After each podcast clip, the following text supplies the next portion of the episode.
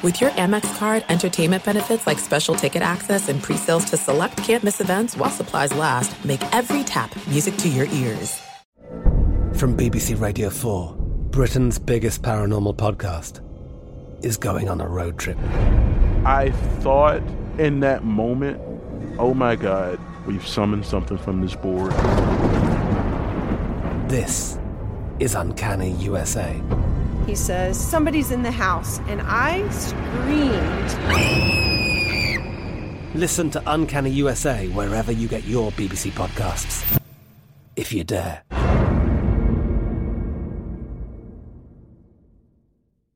Xfinity has free premium networks for everyone this month, no matter what kind of entertainment you love. Addicted to true crime? Catch killer cases and more spine-tingling shows on A&E Crime Central. Crave adventure? Explore Asian action movies on Hi-YAH. Searching for something extreme? Check out skating, snowboarding, and more on Fuel TV Plus, the global home of action sports. And find crowd-pleasing bops on iHeartRadio's Hit Nation playlist. There's new free shows and movies to love every week. Say free this week in your Xfinity voice remote.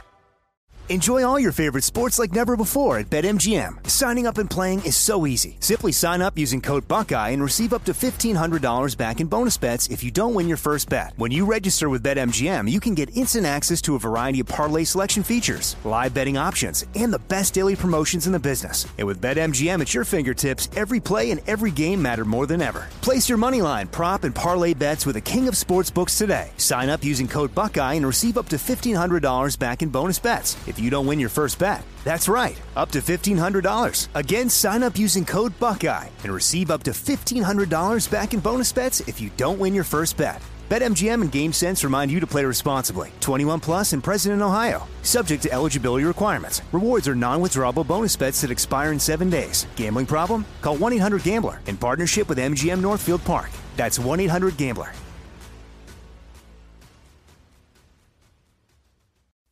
They are Sports Illustrated. It's amazing. This incredible body of work. I really appreciate the integrity. Everything you do is well done. You guys do a great job. We love it. What can we say? He's Chris Mannix. He's employed by Sports Illustrated. The announcers got it in for me. There you go. This is the Crossover NBA Podcast. You have a problem with it? Build a team that can beat them. Hosted by the one and only. Oh, thank God. Thank God. Chris Mannix. All right, welcome back to the Crossover NBA podcast. Glad you could join me on what I think is the very first podcast of 2020. Uh, we had, had one last week. I'm not sure when it posted, but we recorded it before the holidays. But this is the first live and immediate version of the Crossover Pod. Thanks to everybody for listening all throughout 2019. Thanks for everybody for subscribing and of course for rating the podcast, reviewing it. It is tremendously helpful when you do that. So get over to Apple Podcast, post that comment, leave a rating. Uh, it's simple, it's very easy, it's of course free.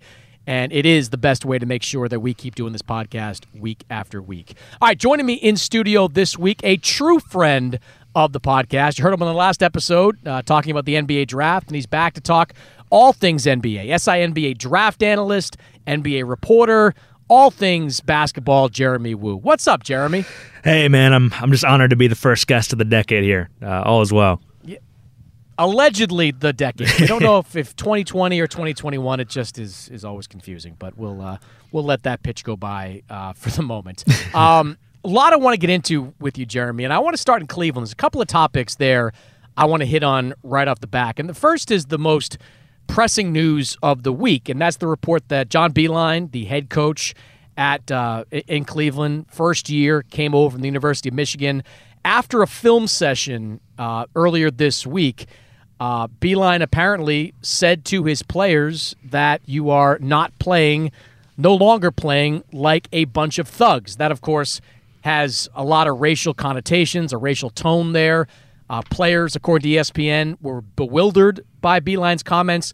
Now, he later backtracked and said he meant to say a bunch of slugs. You're no longer playing like a bunch of slugs. Now, I've got my thoughts on all this, but let me get your reaction too to th- this this controversy involving John Beilein of the Cavs. Yeah, it's a little little baffling. I got that push notification on my phone, like I'm sure 99% of people did, and uh, yeah, it's like what you know, Beilein because you know he, he's pretty well respected uh, definitely you know, during his time in college, you know, I covered his, his Michigan teams uh, over the last few years too, uh, around the tournament time, and uh, you know, definitely a well respected guy. You know, obviously, this season has not gone according to plan in Cleveland. I don't know what the expectations really were as far as being competitive, but at the same time, uh, there have been multiple occasions where it feels like it just like it's a you know a rock slide. It keeps getting worse, and um, you know, I, I don't want to read too far into you know what he said and why I said it and whatnot because I think you know that's sort of at this point the facts are there. You know, it's open for interpretation. Um, but uh, I, I, think it is indicative of just sort of the way their season is going uh, and sort of the state of things. Um, you know, I think if you know cl- clearly it's been a situation where you know the players have not been happy with him. Uh, you know, I think dating back to you know it's at summer league. You know, they were going two a days and you know, not really. You know, it's a college style practices. Uh, you know, in the pros isn't isn't great. Uh, I, I, believe you know Dylan Windler, one of their draft picks, got got hurt at summer league and hasn't played yet this season. Um, so you know, I think that there's been some you know frustration with Beilein up and down uh, in in that locker room and. Uh, you know, bottom line, I think if there was a, you know, maybe a greater degree of trust, uh, you know, something like this happens and a coach slips up, maybe it doesn't leak to the media right away, right? So I think just the fact that it made it out as quickly as it did, uh, probably speaks to just sort of the, the state of disarray in Cleveland. Oh, everything's coming out of Cleveland, you know, very quickly. Everything bad seems to be getting out into the public very quickly. On the comments he made, I mean, I don't know John Beilein. I didn't cover him when he was in college, and obviously, there's not been a lot of reasons to cover Cavs games uh, and cover that team this year, so I don't really know him at all. But that I can tell you from talking to a number of people across the league, there's not a lot of people that buy this excuse that he meant to say a bunch of slugs. I don't know if you saw it, but Marcus Thompson, who covers the Warriors out in San Francisco, he actually asked Steve Kerr after the game uh, recently, after this whole story came out, if he thought his team, you know, didn't play like a bunch of slugs. And Steve didn't know about what Beilein said at the time, and is kind of looking at Marcus like, who, who talks like that? And that's that was kind of my reaction. Like, who talks like that? Who says you're playing like a bunch of slugs? I mean, most people I talk to in the NBA think he said what he meant to say and didn't realize the kind of reaction that he was going to get. I had one GM say to me that, you know, that kind of comment is the kind of thing you can get away with saying to like 18, 19 year old college players. You can't get away with that in the NBA. And I had a couple other GMs say to me, like, that this just made it worse. Like him trying to to say he said meant to say something else just makes it worse. He might have been better off just kind of falling on his sword saying, look, I didn't I didn't mean it in that way. It, it came out wrong. I apologize. I hope we can all move on. But to your kind of greater point, this really is just like another log on the Beilein fire that's underneath them. There are college coaches that just aren't cut out to be NBA coaches. We have seen it happen time and time again, whether it was John Calipari or Rick Pitino or, you know, I had one GM recently say that he sees a lot of comparisons to Beilein's tenure to what we saw from Mike Montgomery in the 1990s. Mike Montgomery came from Stanford, lasted just two years in Golden State, and never came back to the NBA again.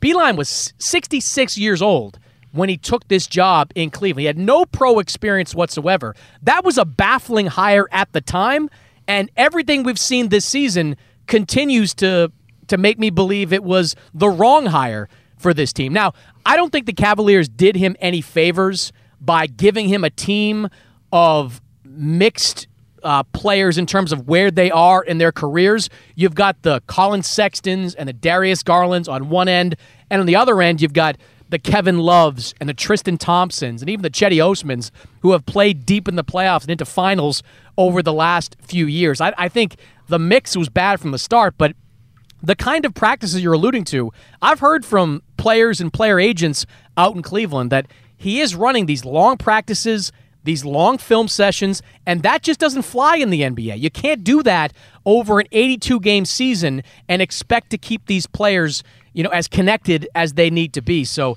eh, you know, look, he's I don't think he gets fired over this, but it wouldn't surprise me at the end of the season to either see this roster change completely or for John Beilein to be gone. Yeah, and you know they, they tied up so much money in that hire too, uh, and, and you know he's older. I think this was supposed to be sort of his last last job, you know, as, as far as I understand it, before retiring and, you know, getting out of college. Uh, you know, I, I, do think that he probably had, you know, built up some frustration with, with the college game, uh, you know, the way things were changing there. So, uh, it, it, was kind of a, a, weird hire at the time. I mean, I, I, was somewhat optimistic just because he's such a good X's and O's guy. But uh, again, yeah, the history of you know college guys making successful transitions uh, to the NBA, uh, it's difficult. And you know, a lot of the time, these guys who are making this jump, you know, you see their personality and their sort of their teaching style, and it's and it's definitely sort of the more like old school, hands on uh, type of guy. Uh, you know, you, like you said, you know, you can't get away with saying the same stuff uh, in terms of you know expressing uh, yourself in the locker room. I think that definitely holds true. Um, you, you, you, know, I, I, do wonder, you know, about that hire. You know, how much of it, you know, in Cleveland, there's a history of, you know, ownership having a hand in you know X Y Z decision making, and you know, you do wonder. Um, you know, as far as that hire is concerned, you know, was that you know, did Dan Gilbert have a hire in that? You know, there there were rumors tying uh, Tom Izzo to the Cavs job for years. Uh, so uh, you know, it, it, does all kind of point to you know it's a team that's sort of being pulled in two different directions, and uh, you know Kevin Love in particular, I think um, will be the guy to watch. You know what happens with him, uh, but even after that, just you know how much patience there is in the locker room, and uh, you know whether it can get worse from here.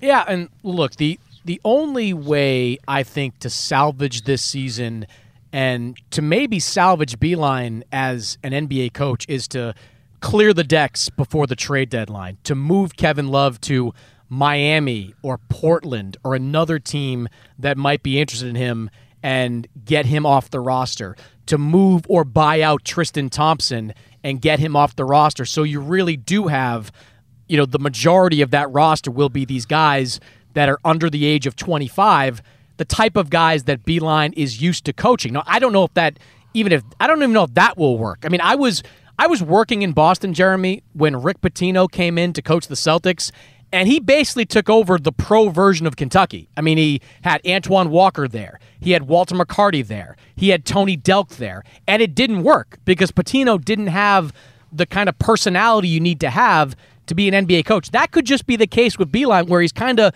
stuck in his ways, isn't going to change, and that isn't going to fly in the NBA. But he does have, as you mentioned, a big contract. You got to give these guys big contracts to get them out of college. I'm interested to hear you say you had some optimism, though, before all this, that Beilein could work out. I, I didn't really. I saw a guy that had been a lifetime college coach, and he was obviously a good college coach, but the kind of coaches I think might be successful in the NBA are more Brad Stevens types, like the younger type, like Tony Bennett down in Virginia. That's someone that wouldn't surprise me if he worked in the NBA. I never saw Beilein as the right fit for a team, no matter how young it was. Yeah, and I, I think some of that was just tied to, um, you know, I think just the recent success of the Michigan teams in terms of like sort of getting more out of those guys, and you know they did have success, uh, you know, developing a lot of you know NBA guys who got drafted, uh, you know, in his time there. So I, I, think, you know, from from that aspect of it, um, I, you know, I, I guess I, I, was curious to see how it would work at, at the same time. But then you see the types of you know guys they were drafting and putting in there you know, I do think that was also sort of worth questioning. Uh, you know, they've sort of stacked guards on guards. Uh, you know, a lot of younger guys who haven't been, uh, you know, coached a lot, uh, have not had, um, you know, a ton of time to sort of develop as part of a team concept. You know, guys are fitting into the league. You know, you have, you know, guys like Sexton and Kevin Porter too, who are, you know, guys who look for their own shot. You know, these are that's what they do, and so. You know, I knew it would be a challenge, um, but I also, I guess, I didn't expect it to be this much of a uh, total crash and burn situation.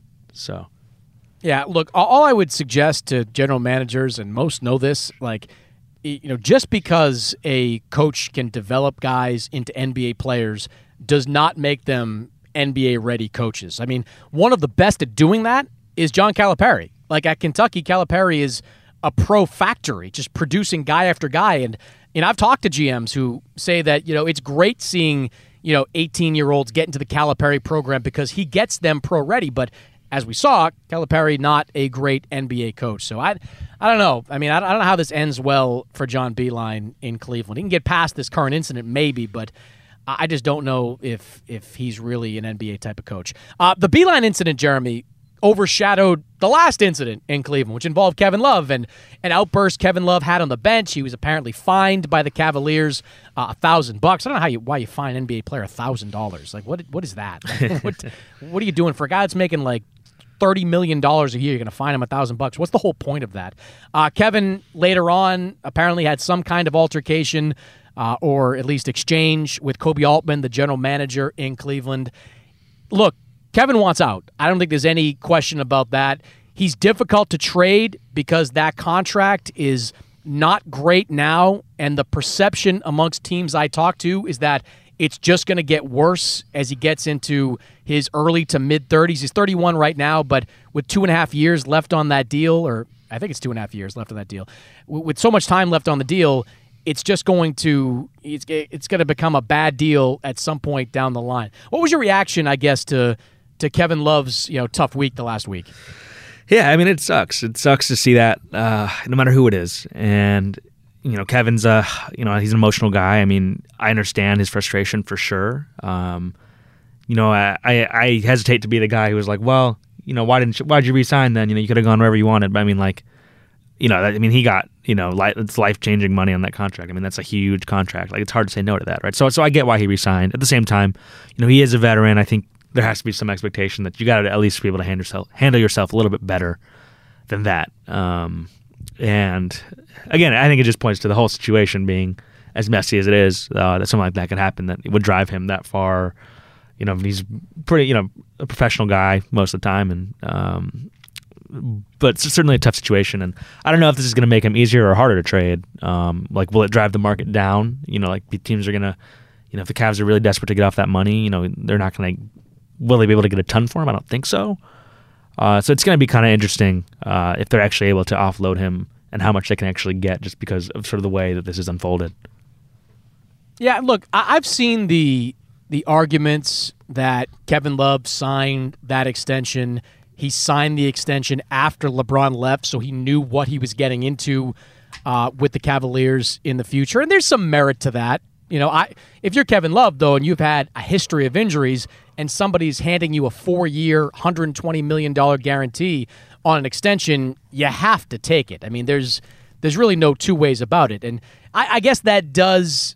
You know, you have to think about that when it comes to the complaining and, and the frustration. You did sign up for all that. All that being said, he did sign on to a team that was being coached by Tyronn Lue. He was told that the Cavs were going to try to be competitive. Now, that may have been kind of pie in the sky, but things changed very quickly in Cleveland in that first season post LeBron. Ty Lue was fired like two weeks into the season, and everything sort of changed from there. So you can certainly argue that the Cavaliers were less than honest with Kevin Love about the direction that that they were going to take the team. Now, I do think he has trade value. Um, I think the Cavaliers have to accept the reality that they're going to get nothing back but expiring contracts for Kevin Love. I think Miami is a team that would happily take him on. That's a team that loves stars, and Kevin Love still has some star power. And I think Miami would take Kevin on and pair him with Jimmy Butler and Kendrick Nunn and some of the good players they have down there. They'd give up, you know, the Kelly Olynyk contract, the Goran Dragic contract to get a deal like that done. I think that's certainly possible. The team I watch, though, is Portland. I've been writing about this for a couple of weeks now. The Blazers, I mean, they're pretty bad. I mean, they they pulled the they pressed the Carmelo Anthony emergency button uh, a little while back. That's been you know okay. He he won the game against Toronto with a big shot, but he's not really moving the needle all that much. Kevin Love's the type of guy that that you roll the dice on and hope that his game meshes with Damian Lillard and CJ McCollum, and you find you know some chemistry with those three guys over the next few years when Zach Collins comes back, when Jusuf Nurkic comes back. Uh, I think that can make some sense. The argument against that deal is if you're Portland, you don't want to give up cap flexibility. But I mean, let's be honest, Jeremy. Like, who's the last free agent to go to Portland? Like, w- the free agency class stinks anyway next summer.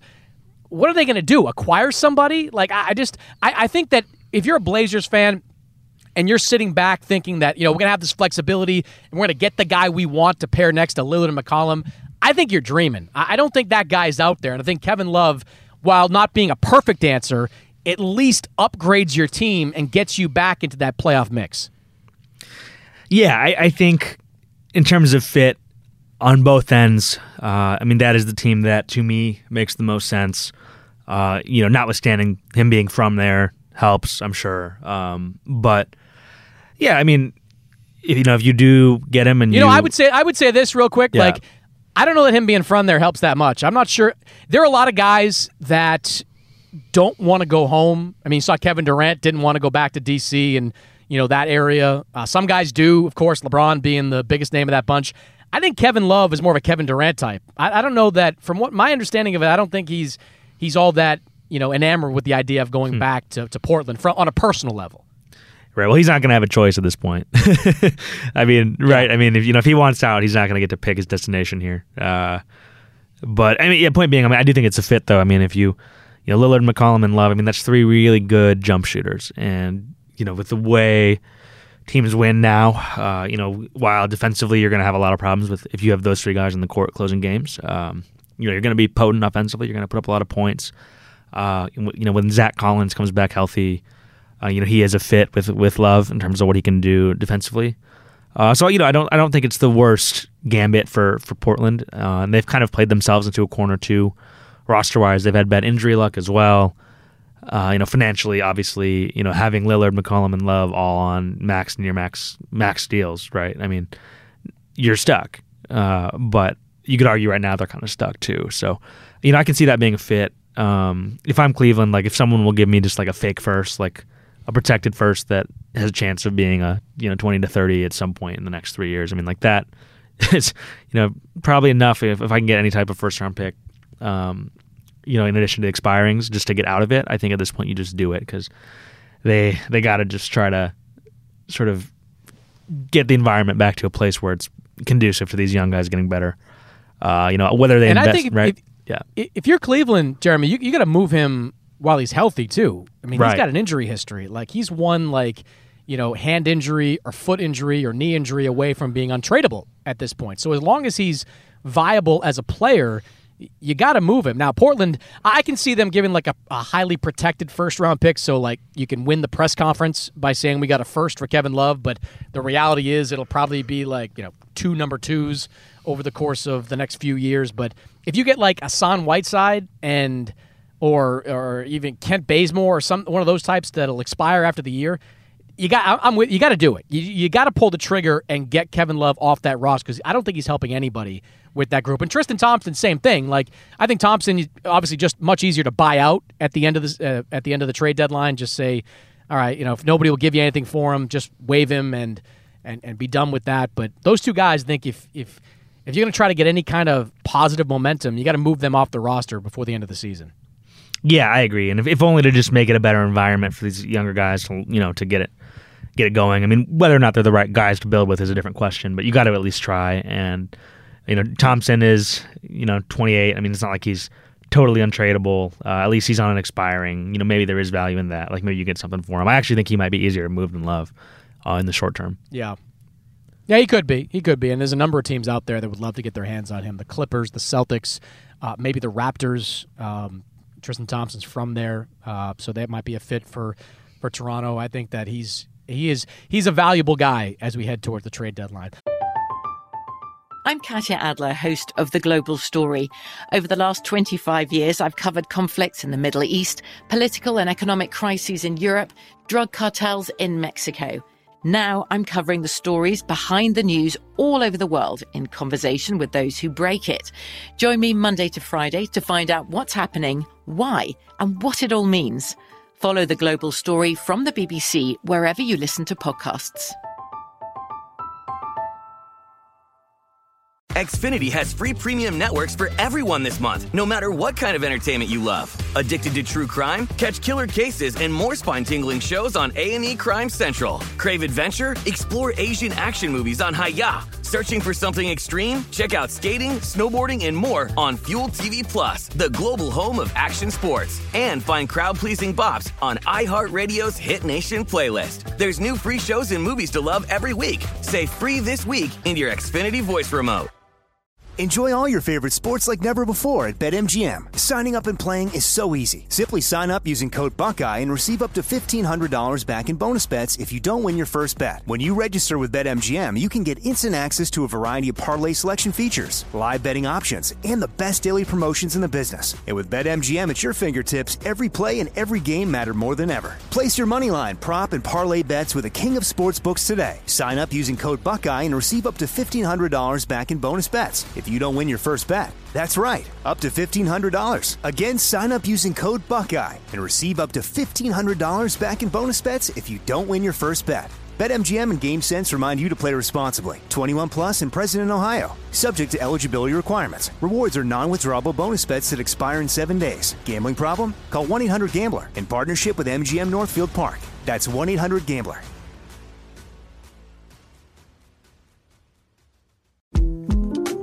The 2024 presidential campaign features two candidates who are very well known to Americans. And yet, there's complexity at every turn. Criminal trials for one of those candidates, young voters who are angry. The Campaign Moment podcast from the Washington Post gives you what matters. I'm Aaron Blake, and I'm covering my 10th election cycle. My colleagues and I have insights that you won't find anywhere else. So follow the Campaign Moment right now, wherever you're listening. All right, let's talk about Philadelphia for a second. The 76ers came into the season, huge expectations. Uh, Al Horford signs there. They get Josh Richardson back in exchange for Jimmy Butler. Uh, but this season has not gone particularly well for Philadelphia. They did snap a four game losing streak uh, with a win recently, but the problems they're having out there are fairly predictable. They're having problems with their shooting, the mix of Ben Simmons and Joel Embiid is still questionable. When you watch Philadelphia, I mean, are, are these problems the kind of things that anyone could have foreseen, or are you seeing more than that? Yeah, it, it's a little concerning for sure. Uh, I mean, you know, you look at what they're doing. I mean, they're still, I think, like 17 and 2 at home or something. Like, it's not like the team is broken. It is a weird phase. Uh, but yeah, I mean, I think these are questions that people have had about the fit for a while uh, with with Embiid and Simmons, and I think it, it is starting to manifest. I mean, Simmons not shooting threes at all, not making himself a threat is is not at a great fit in terms of spacing. Um, you know, I mean, when you really boil it down, uh, I mean, it's very difficult to build around a center as your best player with the way the NBA is being played right now. It's also very difficult to you know play with a serious non-shooter on the floor all the time. Uh, and even if you stagger those minutes, I mean, you're still got one of those two guys on the floor all the time. Now, Embiid obviously is a special case. Like you want to believe that he is the type of talent you can sort of make it work with. And I do think that in you know the perfect team around him, yeah, I think you can go to the finals with Joel with Joel Embiid for sure. But uh, yeah, I mean, I, I you do start to think if it doesn't work out this season, uh, you know, Simmons is obviously a guy who's going to be valuable in trade. I think you would prefer to, you know, move him to to Embiid, who, uh, you know, for all intents and purposes, is the better uh, better player I think to build around. Um, but they're they're sort of starting to hit that tip of the iceberg where it's going to get uncomfortable. Uh, you know, if they don't turn it around here. Yeah, I think one. Look, the Sixers are the one team that can salvage their season just because the way they defend. They're, they're the team that can beat you on defense alone in some games. They're totally locked in from you know, from Embiid to Horford to Richardson to Simmons. I mean, they have some great defenders. Thybulle is a great on-ball defender, ball hawking type of guy. I mean, they they can lock you down when they want to. But what's interesting watching them now is that everyone from the org- top of the organization on down is all but begging Ben Simmons to shoot three pointers, and he won't do it. Like I was there on Christmas Day, and Elton Brand had a uh, press conference there, and he effectively said, "We need Ben Simmons to shoot threes now because if he doesn't shoot threes in the regular season, you know he's not going to do it in the playoffs." Brett Brown wants him shooting at least one three per game. You had Joel Embiid sort of passive aggressively saying that you know we need guys to step outside their comfort zone and do different things. That you know felt to a lot of people like a direct shot at Ben Simmons.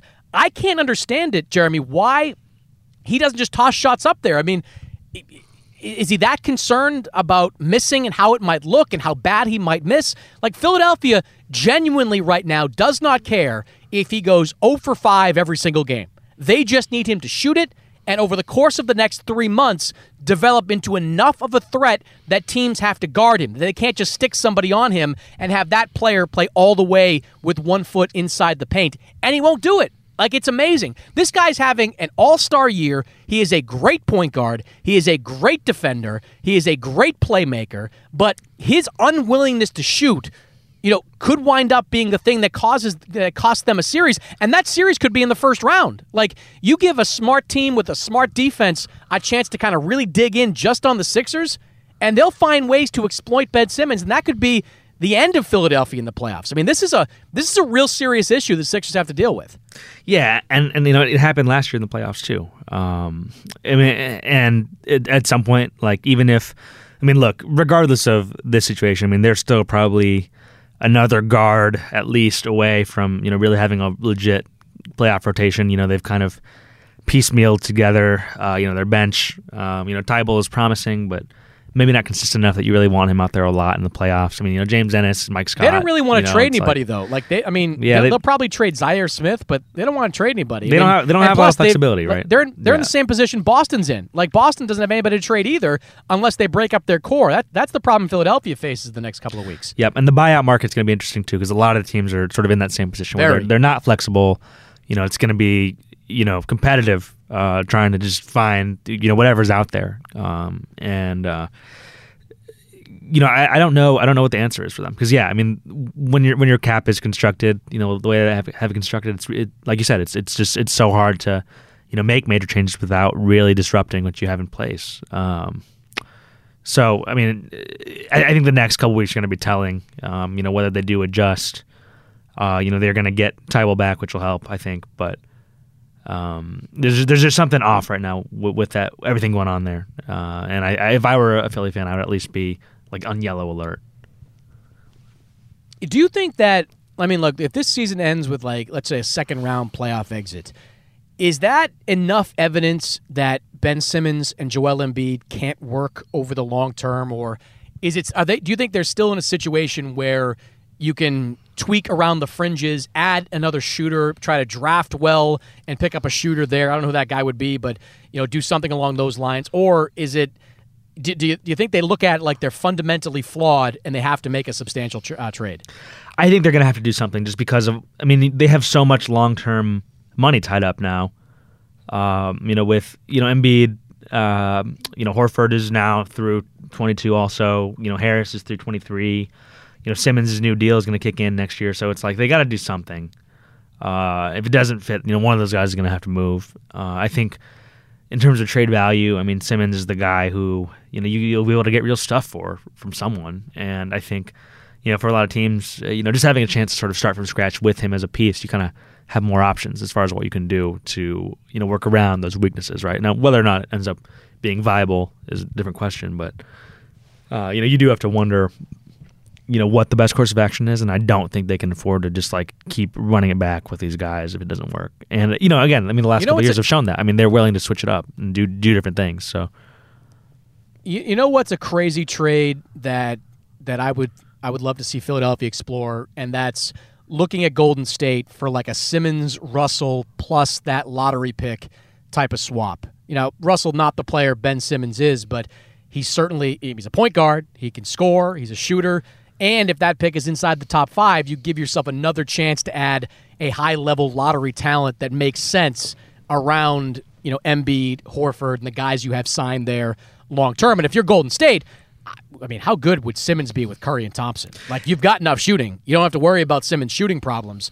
And Simmons, as a ball handler and a defender, takes a lot of pressure off of, you know, it's Curry as a ball handler and, and Thompson on the defensive side of the floor. I, I, I love that deal for both teams if if that lottery pick is high enough. yeah, that's an interesting idea. I I think if that happens, like if, if that were to somehow happen, I mean, Draymond would have will have to go though. Like you cannot. There's no way you could play him and Simmons at the same time. That would not work. Uh, like just that would screw up everything. Those guys sort of occupy the same spaces now. But if you do, if you can get something for Draymond and you just bring in Simmons and be like, hey, you do the new Draymond role. I mean, that's something that he could excel at. Really, if you think about it.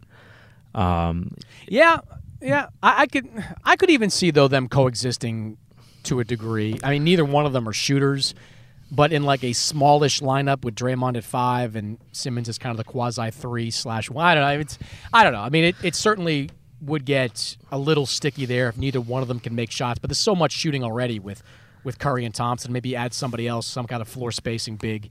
Uh, into that mix as well. It's interesting to think about. That's It just is. one. Yeah. It's more about for me. This conversation is more about Philadelphia and and Right, no, for sure. I'm, I'm just this saying might be it for yeah. them. No, no, definitely. I mean, and uh, you know, I think that ownership group is willing to shake things up. You know, they've done it before. You know, the Horford thing. I mean, like whether or not that. I mean, I don't know if you can really say that was a great idea, but um, you know, they're they're willing to spend, they're willing to try stuff, and I, I think they understand too. I mean, with with Embiid, you know, they do have a window here, uh, you know, to do something, um, and you know, they've been able to mostly keep him on the floor. Um, so, yeah, and, and I think they would be justified too in, in experimenting, but. Um, you know, you can't say they didn't try it, right? Like if they do end up breaking it up, I mean, they've they've invested time into it, invested money into it, and you know, um, it, they are definitely one of the teams that will be interesting this offseason, especially in a year where there are not a lot of, you know, team changing free agents available. Uh, you know, I think the trade market for guys like that who are, you know, star caliber guys on, you know, with years in their deal. I mean, you can get a lot for a guy like that uh, in an offseason like this. Yeah, I, I agree. From BBC Radio 4. Britain's biggest paranormal podcast is going on a road trip. I thought in that moment, oh my God, we've summoned something from this board. This is Uncanny USA. He says, Somebody's in the house, and I screamed. Listen to Uncanny USA wherever you get your BBC podcasts, if you dare.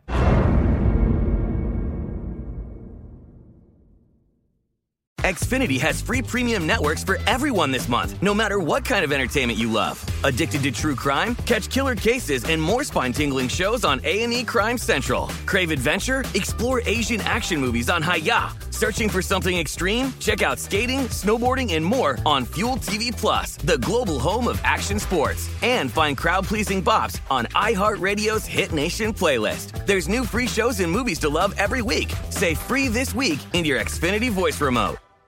Enjoy all your favorite sports like never before at BetMGM. Signing up and playing is so easy. Simply sign up using code Buckeye and receive up to $1,500 back in bonus bets if you don't win your first bet. When you register with BetMGM, you can get instant access to a variety of parlay selection features, live betting options, and the best daily promotions in the business. And with BetMGM at your fingertips, every play and every game matter more than ever. Place your moneyline, prop, and parlay bets with the king of sportsbooks today. Sign up using code Buckeye and receive up to $1,500 back in bonus bets. If you don't win your first bet. That's right, up to $1,500. Again, sign up using code Buckeye and receive up to $1,500 back in bonus bets if you don't win your first bet. BetMGM and GameSense remind you to play responsibly. 21 plus and present in Ohio. Subject to eligibility requirements. Rewards are non-withdrawable bonus bets that expire in seven days. Gambling problem? Call 1-800-GAMBLER in partnership with MGM Northfield Park. That's 1-800-GAMBLER.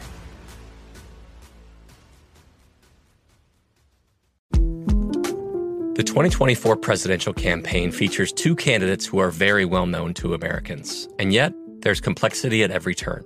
Criminal trials for one of those candidates, young voters who are angry. The Campaign Moment podcast from the Washington Post gives you what matters.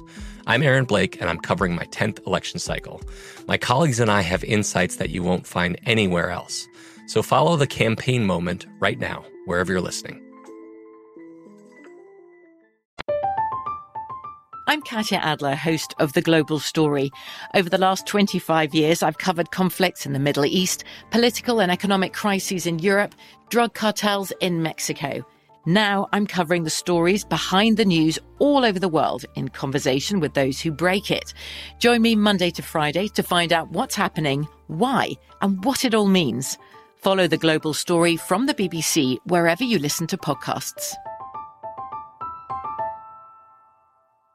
Xfinity has free premium networks for everyone this month, no matter what kind of entertainment you love. Addicted to true crime? Catch killer cases and more spine-tingling shows on A&E Crime Central. Crave adventure? Explore Asian action movies on Hi-YAH. Searching for something extreme? Check out skating, snowboarding, and more on Fuel TV Plus, the global home of action sports. And find crowd-pleasing bops on iHeartRadio's Hit Nation playlist. There's new free shows and movies to love every week. Say free this week in your Xfinity voice remote.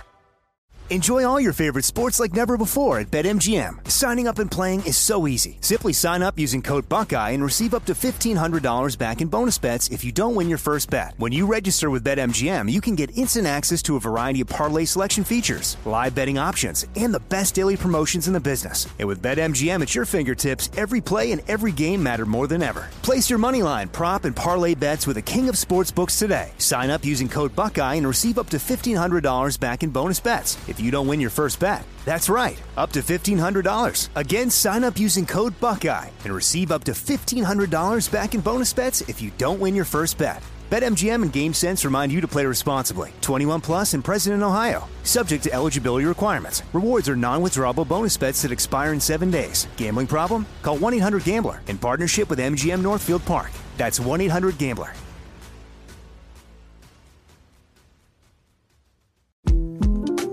The 2024 presidential campaign features two candidates who are very well known to Americans. And yet, there's complexity at every turn. Criminal trials for one of those candidates, young voters who are angry. The Campaign Moment podcast from the Washington Post gives you what matters. I'm Aaron Blake, and I'm covering my 10th election cycle. My colleagues and I have insights that you won't find anywhere else. So follow the Campaign Moment right now, wherever you're listening. Um, all right, let me finish talk, uh, talking a little bit about a guy that I've been writing about this week. That's Markelle Fultz uh, down in Orlando, uh, having a real revival type of year. I mean, people that know Markelle's a story, number one pick in the draft in 2017, has been plagued by a shoulder injury for the better part of the first two years of his career. He was traded midway through his second season by Philadelphia for basically nothing. It was a top 20 protected first round pick and Jonathan Simmons plus some second round uh, capital as well. And he goes to Orlando. He sits out the rest of his second season. He rehabs in the offseason. I'm telling you, Jeremy, he has come back. He is, I think, the best story in the NBA this season. I think there are some good ones. I mean, Luka and Dallas, a great story. Pascal Siakam in Toronto is a great story. But what Markelle Fultz is doing in Orlando, I think, is the best story. I mean, he Uh, he was so beat up for those first couple of years by people that thought his problems were more psychological than physical.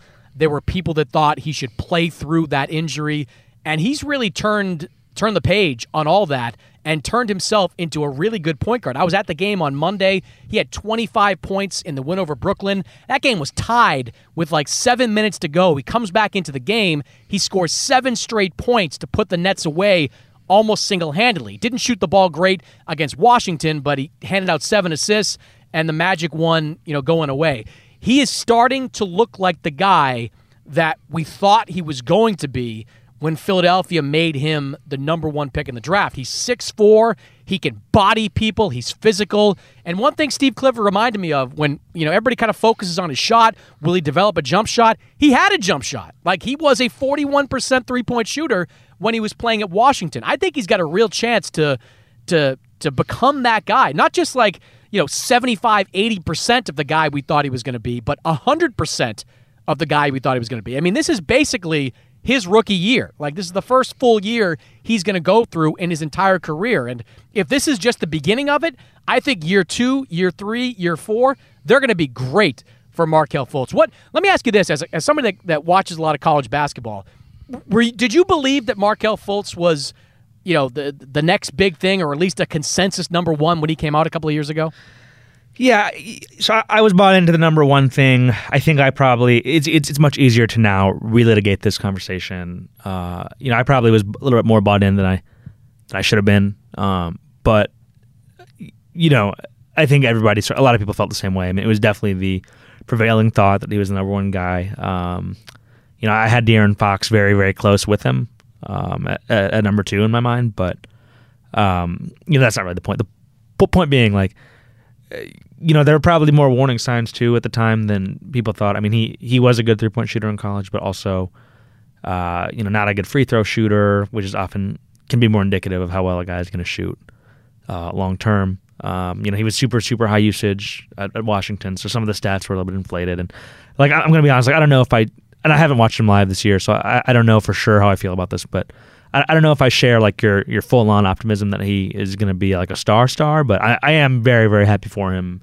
Just, just you know, I think a lot of people are around the NBA just sort of recovering from, uh, you know, the, a weird two years and at least you know looking like a viable, uh, you know, guy for them. Um, so yeah, I'm very curious to see where this goes from here. I mean, 25 you know, obviously uh, on Monday, uh, probably his best game of the year, uh, and so uh, he definitely t- best game I, of his career. Say, yeah, like he was mm-hmm. that, that was the best game of his career. I mean, one thing that I didn't know about him till I really started to watch him this season, he is really physical. Like he, this is not some like skinny guard that gets pushed around. He's pushing guys around. Like I watching that Brooklyn game, he's just going straight through Garrett Temple and Spencer and Dinwiddie. These are big guards, veteran guards that he is just going through at this stage of his career. And you have to imagine. I mean, this look even up until the middle of last summer.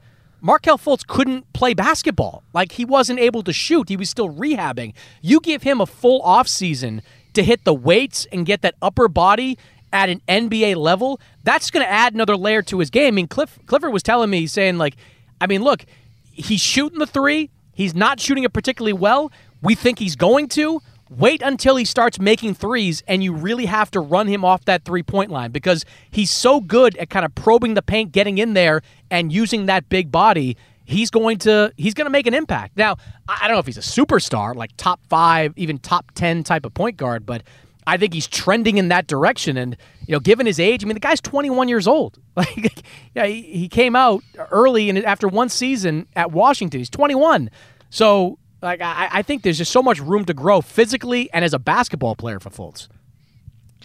Yeah, and I, I'm really curious to see where it goes from here. And, and, you know, credit Orlando. I mean, that was the team that really needed to take a chance on something like that. Uh, so I don't even count it as a chance. Like that's not even like is that really even a chance? Like Jonathan Simmons and a top twenty protected first round pick. Like is that that's not that's that's nothing. That's getting him basically for free. That is a free former number one pick. It, look, it's it's kind of apples and oranges, but it does drive me crazy a little bit when teams aren't willing to have patience. Now, I don't know. I don't know for sure if Fultz could have worked out in Philadelphia. I mean, in addition to the physical stuff, there's there would have been so much pressure on him. He, he always would have been Markelle Fultz number one pick, who the Sixers basically traded Jayson Tatum to go and get. That would have been an enormous amount of pressure on a kid that I think might have had a problem dealing with that. But I mean, you go back years before that. Where would Minnesota be if they had drafted Joel Embiid instead of Andrew Wiggins? Like, I- am watching Michael Porter Jr. play right now. That was the 14th pick in the draft uh, over a year ago. Like, I, I don't know if Michael Porter Jr. is going to turn into a great player, but he's certainly better than what was it? Uh, Jerome Robinson, who was drafted a pick before him, might be even better than Troy Bell, who was drafted a pick after him. I mean, you know the I, I think there's there's no such thing, Jeremy, in today's NBA as a as career-ending injury. It might just take time for guys to get over, but given how young these guys are when they get in the league, why not wait one year, even two years, even three years if you know what you're going to get? That's that to me is just one of the weirdest things about today's NBA. Yeah, well, I, I, do, I do want to push back a little bit with Orlando because there is, I do think, all right, I do think there is some opportunity cost here, uh, and like you know, obviously, I would like for him to, uh, you know you know, you know, come back and have a really good rest of his career. But I mean, like he's still not a great free throw shooter, and it's like, I think you know, while you know they're not giving up a lot to take on the chance of developing him, which I think makes sense.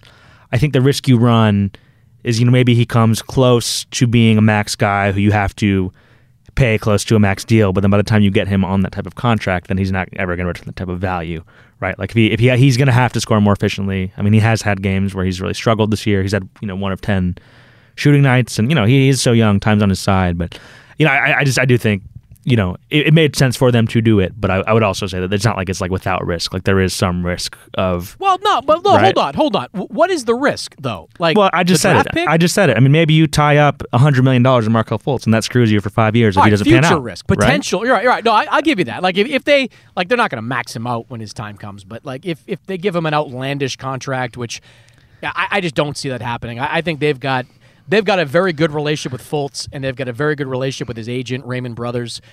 I, I think whatever when the when the time comes, I think they'll find some kind of happy medium there. I hope uh, so for Markelle Fultz that protects everybody. I hope so, but I mean, again, if uh, it sounds like you're optimistic about his his future, right? And I'm I'm just saying if he does hit, if he does become what people wanted him to be, then you're going to hit a very fine line in terms of how much you need to pay him and how much he's going to actually be able to get, especially in Orlando. You are you are a Markelle Fultz hater. I'm, I'm not are. a hater. I'm just I'm a, I'm a realist. I'm a realist, and it's it's a small sample size. I know he's young, but I, I also think that they're, you know, I wouldn't say it's like fully there yet, right? And You wanted to give DJ Augustin more minutes, is what you want. No, I- That's- I- you are. That's not what I'm saying.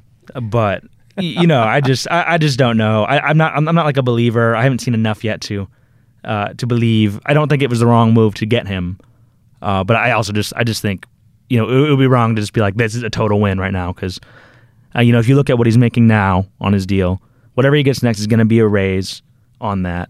You know, you know they're going to be able to push for a lot. You know that if Orlando's invested time in him and he's getting close to, you know, looking like the guy that people wanted him to be, you're going to have to pay him more. That's just how the NBA works. You young guys get paid more than they're worth, and you, a lot of times they don't live up to that deal. And so, you know, Orlando has been in a tough spot for years at point guard, so I get why they did it. I'm just saying, there's not, it's not like there's like no risk. Like they could end up stuck in the middle for five more years. So that's all I'm saying. Well, I mean, look, I, they'll they'll have some they'll have a body of work by the time it comes to have to decide what to pay. I mean, they picked up the fourth year option. That's twelve point three million. Um, that's not a substantial number for a player that's your starting point guard.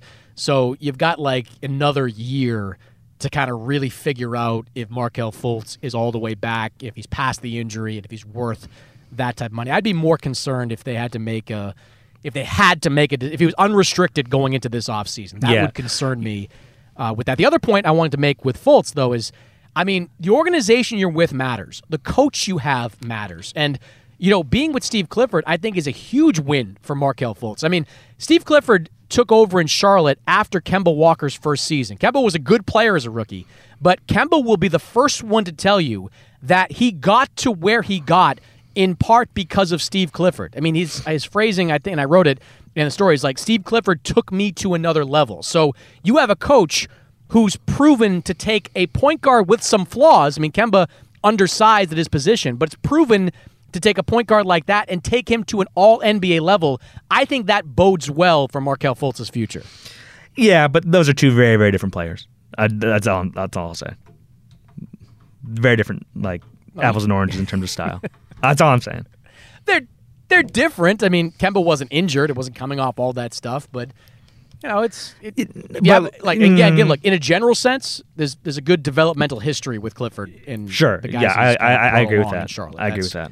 That's more the greater point. Yeah. All right. Well, I'm glad we could finish agreeing there after strongly disagreeing on the future of Markelle Fultz. Um, Jeremy, always appreciate it, man. Thanks for joining me. Look forward to uh, catching up again sometime soon. All right, man. Talk to you later.